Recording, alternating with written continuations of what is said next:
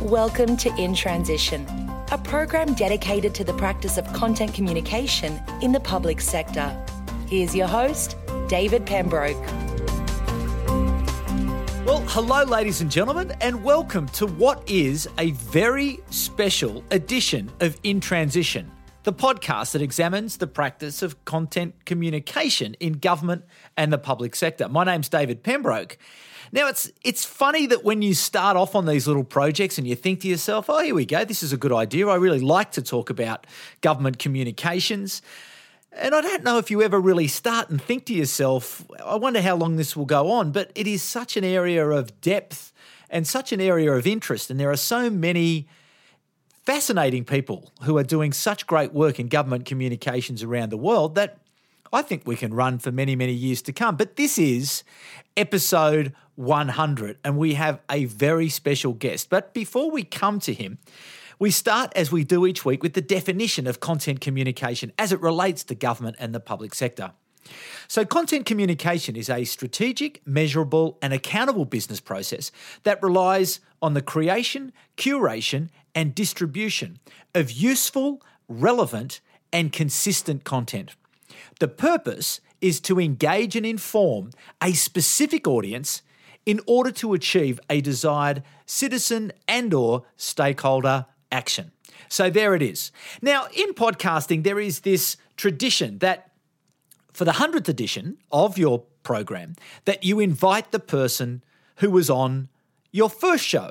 And for me, that was Alex Aiken. And Alex is the Executive Director of Government Communications for the UK government and a superstar when it comes to government communications around the world. And he was appointed in December of 2012, and he has been responsible for creating the government communication services and developing so many of the UK's very successful cross government campaigns. Now, I won't go through his bio because I did that on the first edition, and if you need to know a little bit more about Alex, you can go back there.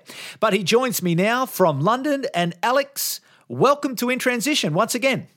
David, it's an absolute pleasure to be with you, and many congratulations on your 100th edition. Isn't it fantastic though that it is such a there is so many things that we can talk about and it's it's something that we should talk about more and we should promote more. Well, I hope that uh, colleagues in Australian public service communications will utilise all of the um, 100 editions to date. Who knows? We might be uh, 200 in uh, due course, but the content of communication knowledge that you have provided over the uh, 100 editions. And I, I watch the um, uh, emails as, as, as they uh, come in and, and, learn from them is hugely valuable because communications, I believe, is more science than art. As you say in your definition of content communications, it is strategic, measurable, and if it is done with creativity and it is useful and relevant, it will have the impact on the citizen audience that you set out in your definition. So it's such an important time, isn't it, at you know, for government communications to become more effective in this day and age of fragmentation, of fake news, for government to be able to be effective in their communication. So, you guys uh, in the UK, guys and girls, I should say, in the UK, have really led the charge off a lot of that um, innovation. How about you just take us back to the beginning of of the change program that you introduced, and then maybe fill us in with where you are at at the moment, and what are those big challenges for you at the moment that you're dealing with? One of the things we're looking at at the moment. Uh, David, is how we deal with those um, uh, challenges around um, trust in government. And I think it's right to start by saying that government is generally trusted in terms of public communication. And there's always a debate in Parliament, uh, in Canberra or in London, and indeed around the uh, world about the policies and the particular political take on uh, policies. But most of the work of government communicators, locally, at state level, at national or federal level, is trusted public information. It's asking people to play by the rules, to do the right thing, and, and so on. And I think we should start by remembering that most of the time, government is trusted by the citizens to help them do the um, uh, right uh, thing. Okay, but do you think though that there there has been a challenge and that that trust is perhaps eroding? Or is it more, more, perhaps the trust in politicians when you have a look at things like the Edelman uh, Trust Barometer that says mm, maybe what you're saying is is not quite as accurate as you would hope it would be? I think at a time when we're all potentially uh, content creators and distributors, and at a time when uh, the nature of modern society moves us from relative deference and I want to come back to that in terms of the history of uh, UK government communications, indeed, the history of public service communications. And when there have been some fairly well publicised failings by public services around the world to tell the truth. And obviously, in Europe and across the world, we look at the fallout from the financial crisis, and people are rightly saying, What is government doing to help me to live the life that I uh, aspire to? If you look at the um, uh, vote to leave the European Union in the UK. The British Prime Minister Theresa May uh, says rightly that that is not just a vote um, for or against the European Union, it is a vote for change and a vote for people to say, can you listen to what we are trying to tell you? Can the political elite listen to what we are trying to tell you about um, uh, the job prospects we have, about perceived fairness in society, and yes, also, of course, about the relationship with the European Union? And I don't think government has been as nimble um, uh, in the UK or elsewhere as it could have been to respond to the um, uh, lessons of the past 10 or 15 years and the economic um, uh, shocks and great shifts in society. And obviously, you've had a big debate on immigration in Australia as we have had in, in the UK. So I don't think government has been as nimble as it should have been to respond to those public challenges. So, what stops government being nimble? I think that um, uh, we uh, do not listen as carefully as we should do to um, uh, the public all of the time. Now, this is quite a contested space because government, and I can tell you as Director of Government Communications, the UK Civil Service um, uh, tries to listen to what people are saying all the time. It is a constant part of being in government about, well, what are we hearing? And how do we uh, ensure that policy and the decisions uh, we take over taxation, over the provision of public services, um, uh, both uh, support our policy goals, are consistent with our fiscal ability to fund services, and listen to people's uh, concerns. But I think that generally, um, uh, government should listen far more carefully and systematically using the huge variety of tools that are available online that enable us to gain an understanding of what people are saying digitally and also in more traditional ways through consultations and through face to face engagement, and using that data and saying, what are we being told? And rather than taking a position that, well, listening is something that is, is an optional extra, it should be central to our, our communications practice and indeed to the creation of um, uh, usable and useful content. Now, this indeed has been some, you know, you have invested in some work in this area. Um, the Australian communications academic Jim Macnamara has been involved in that.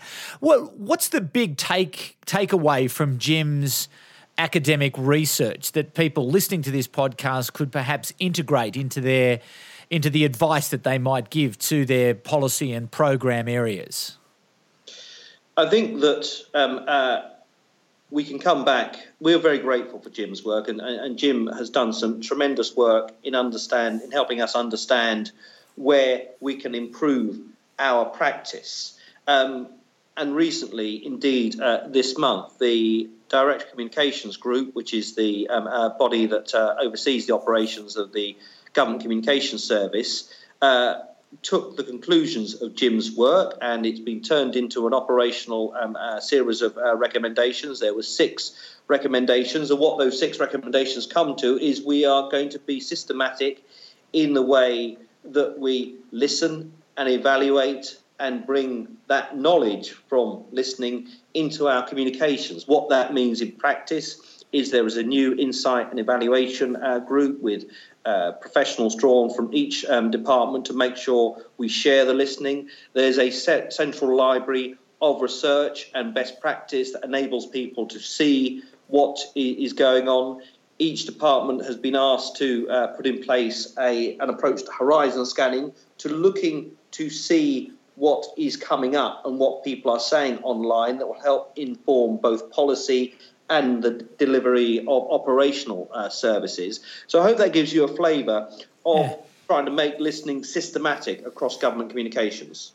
Yeah, well, it does. But I think the other thing that I, I would draw attention to, and this is not, you know, this is the lesson I think that a lot of people can take, or a lot of government can take out of uh, the UK is this sense of collaboration. People don't listen to in in silos. People don't listen around, you know, the Department of Education or Employment or Training, or you know, they listen around issues, and therefore there is a need to share that rather than you know interrupting people for their views in you know 19 different ways. Yeah, I mean that, that, that that's absolutely right. Um, uh, in April, we will publish the um, uh, fifth cross government communications plan. And as we've been going through the process of looking at the campaigns that we will deliver in 2017 18, and we are a campaign based organisation, we look at the objective and the audience and try and bring all the resources of public service to bear positively and productively on that audience. As we've gone through the various groups um, uh, we uh, we operate in in order to deliver a communications plan. There's an economic group, there's social policy, there's foreign policy, and, and, and so on. Then it becomes apparent if you're the director of communications at the Ministry of Finance and you're also and you've got colleagues in the room from different ministries that we are far stronger together, and that collaboration is the underpinning, is the foundation of an ability to listen and uh, respond to audiences we're not perfect. You know, like any um, good sports team, uh, we get things right a reasonable amount of the time, but we're not complacent and we realise where we make mistakes and have got to, to improve. Mm, no, but the but but the structure's in place. The decision's been taken, and you know, as you say, now it's around execution as opposed to you know, yeah. not even had that realization yet that there it is important that this collaboration take place. But anyway, I won't get onto my hobby horse because there are a number of people listening who are nodding their heads furiously because it seems to be something that in Australia at a federal level we just haven't been able to get right. And I, this podcast uh, does have a global audience, and I don't want to labour the point too much, but domestically here at a national level, we've struggled to get people to understand that it's a as much as possible a single story that people are looking to understand. A complex story, no doubt, but a, but a single story. What advice might you have as to how, in fact, that we could have that realization and get the lights turned on so our political masters may, in fact, see the benefit of this joined up approach? This month, David, marks the 100th anniversary of UK government communications in a formal sense. So, oh, very good. Well, congratulations to you too, Alex. Hundredth podcast, hundredth podcast, and hundred years since February 1917, the uh, Ministry for Information uh, came into being in, in, in London, and that was set up because the government of the day thought that the public required more honest, relevant, timely communications than they had been um, uh, getting to date. And as we've looked back, because we sort of almost by chance fell upon that anniversary, we've recognised that uh, government communicators have struggled and have fought valiantly over the past hundred years to get their profession recognised by officials and ministers. And there's always been quite a lot of pushback. And I would say to your, my colleagues in Australia that if you're worried about um, uh, ministers and officials and chief executives being sceptical about digital media and, and content generally, then your predecessors in the UK in the 1920s had to fight quite hard to get newfangled media like the television and radio accepted as part of the government communications offer. We had perfectly good posters and newspapers. Why do we need television and um, uh, radio? And communicators being at the forefront of technological change has been one of the consistent themes that has come out of this history and have been far more early adopters, inevitably, than some of the policies or the operational uh, uh, services. But communicators have also had to consistently demonstrate their value. And by value, it is um, uh, explicit in your definition of content communications but when we have forgotten how to do that in the UK historical experience, then that is where we lose our uh, license to uh, operate. Um, there's a recent example where government communications in the UK was cut back significantly after 2010 because we couldn't prove the value of our campaigns. There's perhaps a more interesting example immediately after the uh, Second World War, when uh, Churchill, the outgoing Prime Minister, actually wanted to close down the Ministry of Information. Um, but the incoming Prime Minister, Clement Attlee, the famous reforming Labour Prime Minister, who had in his early working life worked as a government communicator, he decided it was necessary to keep a government uh, communication service, a government information service, in order to explain to the public the uh, reforming agenda that they uh, had. So, the consistent ability to demonstrate value is one of those things uh, that gives us that license to uh, operate um, over the years. And so at the moment, like bringing that forward, and as you say, we are at a time of, of rapid transformation in technology. How is it that you are continuing to to add value? Because you do point to that 2010 period where you w- were unable to do it. But what are the changes that you've been able to make between 2010 and 2017, which is you know, strengthened that that license that you have to to operate in the UK? Um, I think there are five things which I will cover briefly, but I would offer to anyone who's looking at leading a communications team or improving a communications operation.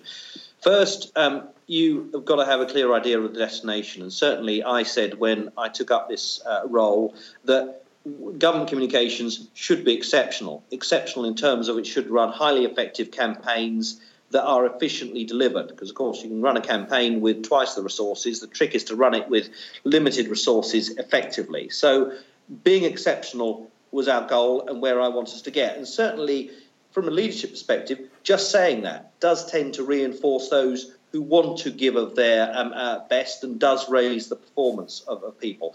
Second is that absolutely rigorous focus on uh, evaluation. While he was in the UK, Jim Macnamara sat on the uh, Evaluation Council, which is the group I chair, that routinely looks at the performance of government campaigns and says, have they been effective? Well to a point. How can they be more effective, and how can we use the best uh, evaluation techniques? So that's the point about uh, creating value. Third is that collaboration, and it, it, should be just the de facto practice, whether you're local, state, or federal uh, level, that you cooperate and you learn from one another. And certainly in the UK, as we've got the National Public Health Authority to work with local government on improving people's health, you can't just call from on uh, Whitehall to improve public health. You have to work with local governments, and that practical co- uh, collaboration has helped. Fourth, celebrate um, success, and certainly by championing best practice, we have um, uh, proved our worth. And fifth, and perhaps it should be first rather than fifth, but understanding the political agenda and getting alongside the agenda of the politicians, because the vast, vast majority of politicians want to do a great job for the people they serve, and understanding their goals and what they want to achieve, and showing how communications can be a powerful force for good, um, means that you bring the bureaucracy and the political side together in a way that I hope benefits both. So just let's take them. Let's go through a couple of those. That last one. How do you most? How are you best able to engage with your your political masters around understanding the value of the government communication service? What are some of the tips that you've got for people to be more effective in that very important role that they have? Um, I think the first point, uh, David, is they mean what they say. And certainly, it was very clear when Theresa May became Prime Minister last July and stood on the steps of Downing Street and talked about her ambitions for, for, for the UK. That was something that I listened to very carefully, as did my senior colleagues, and that is our destination. That is what we've got to use government to uh, government communications to help achieve a country that works for everyone and an economy that works for everyone.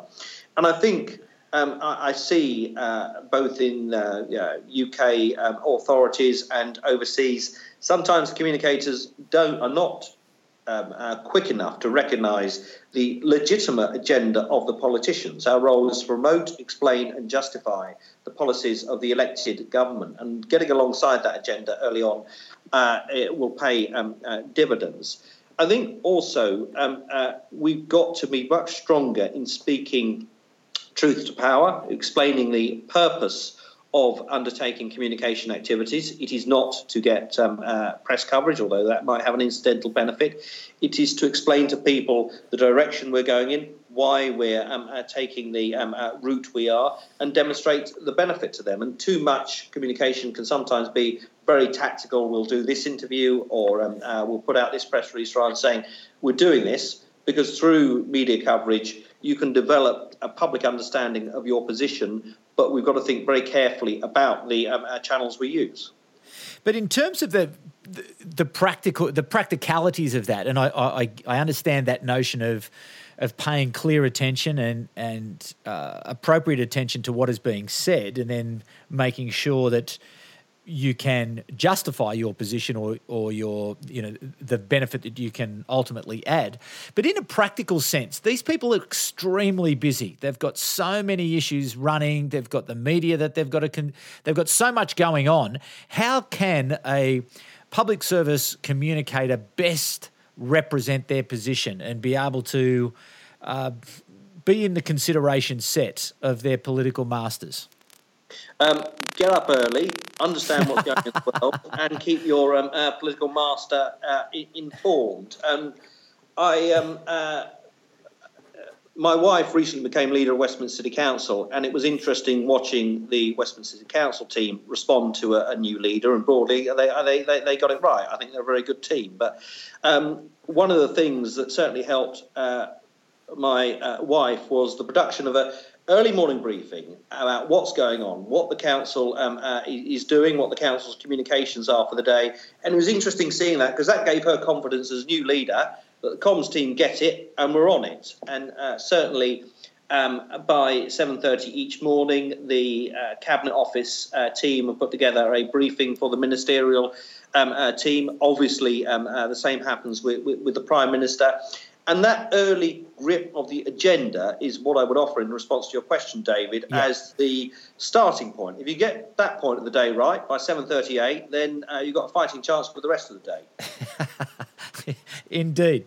Now let's go back to that top one, which I really you know, like that idea. You've obviously got to have a destination, and and and I do like this this notion of you know exception and being exceptional, and really seeking people to get their chins up and look to the future. And as you say, you'll you'll identify the people who want to be involved in being exceptional and those who don't.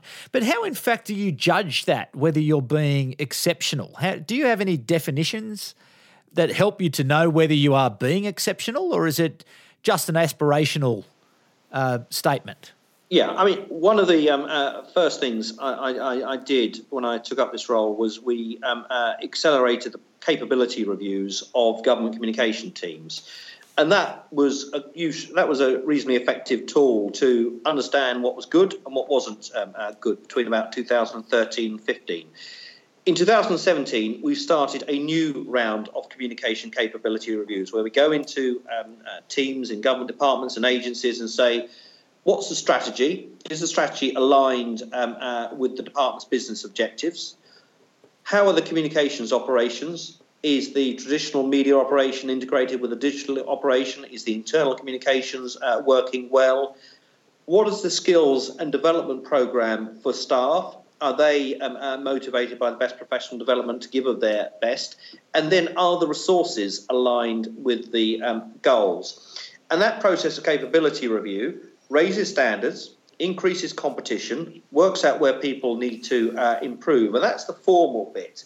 There are informal things we have, and obviously, if you get your directors of comms together each uh, month, then there is a healthy competition, and they all present their communication plans, and they all want to do better than um, uh, one another because they want to do the, the, best. The monthly awards we have across government for the most effective uh, campaign still, um, they've been going a couple of years, produce a remarkable number of uh, entries. The evaluation council is, is there to pick up about the big campaigns about how successful they are. The quarterly reporting we have on our main on our 25 uh, main uh, campaigns make sure we're on track on, on the big things. So it is this constant um, uh, focus on are we getting um, uh, better, which means that we perhaps get nearer our destination. I'm not entirely sure what I would do if I thought we had got there, but our ultimate judges are, are the um, public, and I, I'm sure they would say we're not there yet. No, No, but it's but again, at least you've got the structure and the process and the function and and the accountability mechanisms built into your system, which is at least yeah. going to give you, you know, some benchmarks to work from to see. I think that's right. Yeah. You know, if, without that, you, you're absolutely no no chance. Interesting. Uh, I was in a discussion um, in a particular government department today, and I was trying to introduce this notion of healthy competition uh, between different groups, and I was you know set upon by a couple of people. It was like, no, no, we we've got to break down the silos. You know, we've got we can't have competition. We can't have people sort of up against each other. Um, I don't agree with that. I sort of tend to. Uh, you know, support yeah. your notion that you've got to establish some sort of competition. So, how do you keep the competition healthy without it becoming counterproductive?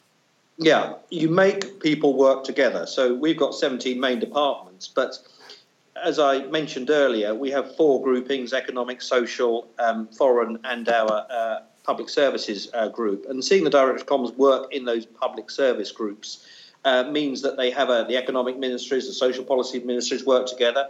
And then we have cross government forums. I mean, to look after our people and to make sure that we promote the best talent. We have a talent forum which various directors of comms uh, sit on.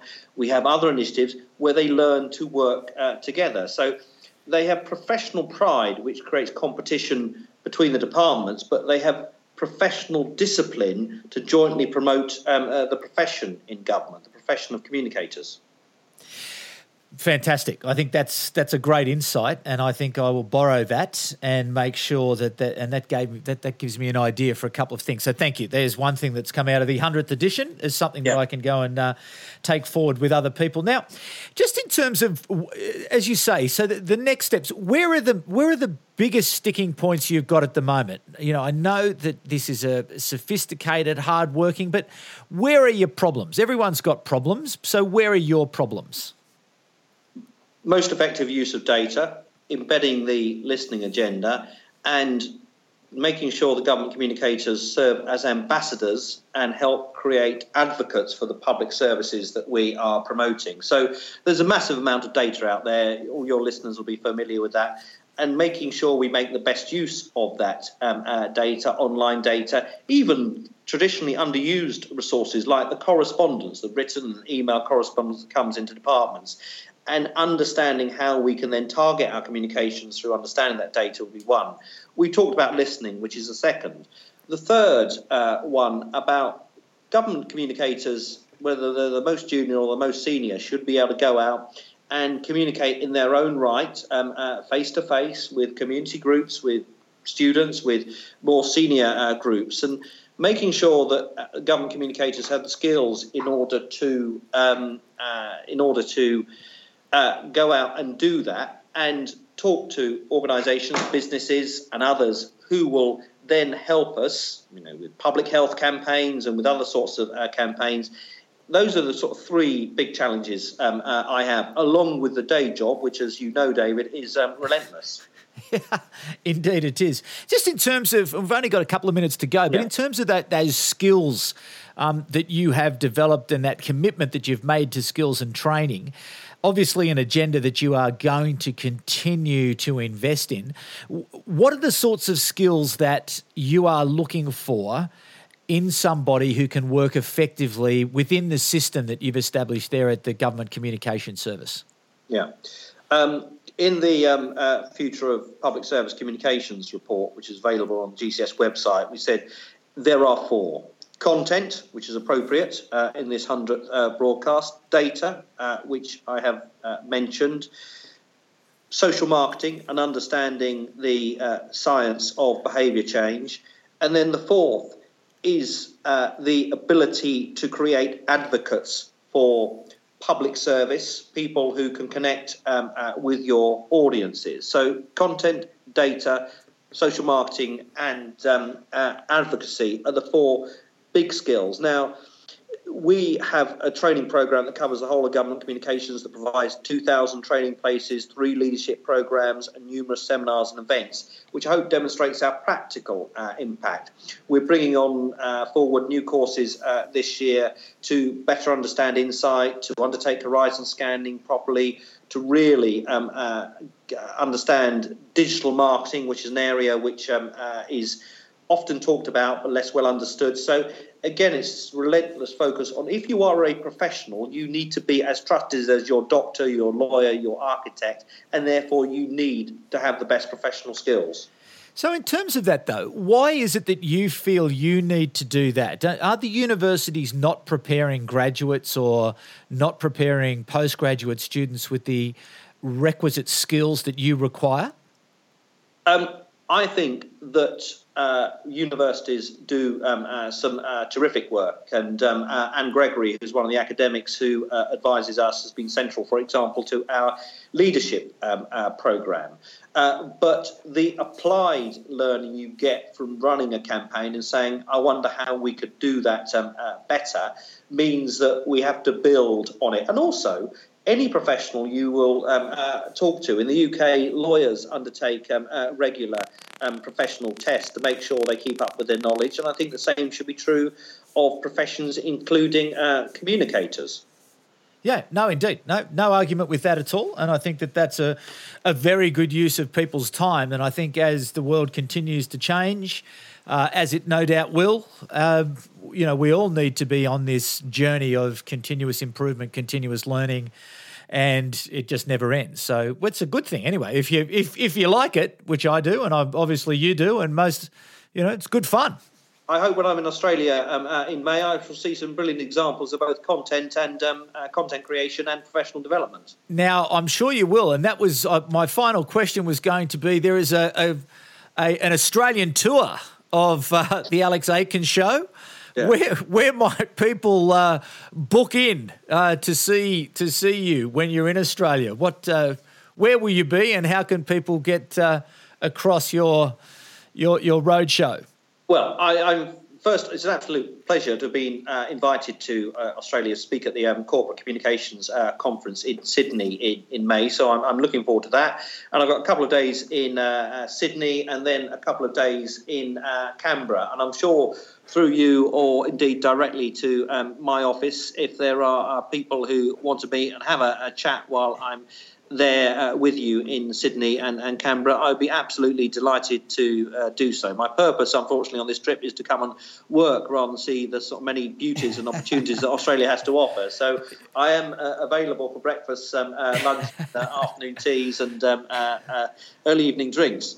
No, indeed. Well, we'll we will certainly keep you busy when you are here in Australia. I know there's a a lunch planned. Uh, I need to talk to you about a few other things as well, but certainly there's. I think there's so much that we can we can learn from you, Alex. And uh, congratulations again on your uh, achievements. I love the fact that it is the 100 years and to be able to have gone back through history to see the parallels that things really don't change a lot. Uh, the challenges don't change, the technology may, uh, but the lessons in history are always uh, are there, and I'm. I think there's some great insights that we can learn from that. Is there somewhere? Is is there a history written somewhere that we can perhaps um, read at some point during the during yeah, this year we, that will be put we, together? Yeah, um, uh, we're just uh, finishing it, proofing it, checking it, and all those. Oh, other, great basic but essential things, and it'll be published on the um, uh, 6th of March, and I will bring you a personal copy uh, when I'm um, uh, Sydney. Okay, fantastic. It'll, oh, well, we'll make some. On the GCS website. Okay, GCS website as well. Oh, fantastic. All right, that's great as well. Okay, Alex, well, listen, I will let you get back to that very busy day job that you have, but thank you so much for coming back for the 100th edition of In Transition. And please, uh, a special call out to my friend Tom Burton, because in the uh, very first edition, I remember when I was summing up, I said, said to Alex, listen, we'll get you back for the 100th. And he very quickly got onto the email and he said, Pembroke, you're kidding yourself. You'll never get to 100. So, Tom, there you go, my friend. A hundred episodes in the can. So, uh, and may there be many more. And I'm, you know, I think I'll keep talking about this for many years to come because I do enjoy it so much. And I do look to my friends in the UK who have done such a wonderful job in setting up that that infrastructure that allows uh, this continual improvement and this commitment to exceptional uh, performance, I think, is a great thing. And I think we all do need to have those very big visions in front of us so we can all aspire to do great things. Because in this day and age, ladies and gentlemen, as we all know, it is so important that government does communicate effectively so as that we can strengthen communities and improve the well-being of the citizens uh, of the communities in which we live. So thank you very much, Alex Aiken, to you uh, for joining us all the way from, from the UK. David, thank you. Congratulations on your 100th edition. Oh, thank you very much, Alex, uh, again. And thanks very much, ladies and gentlemen. We have again gone over a few minutes, but I'm sure well worthwhile listening to Alex Aiken and all the insights that he has there from the UK. But for another week, thank you very much for joining us. I am delighted to have celebrated 100 editions of In Transition and to our very loyal listenership, wherever you are in the world. Uh, going about your work, I do hope that over the past 100 episodes, we have been able to deliver some knowledge that has helped you on your journey to become more effective. And we will continue for many, many years to come on this mission of delivering content and valuable content to you on a regular basis. So thank you very much for joining us this week. And I'll be back again at the same time next week. So bye for now. You've been listening to In Transition, the program dedicated to the practice of content communication in the public sector. For more, visit us at contentgroup.com.au.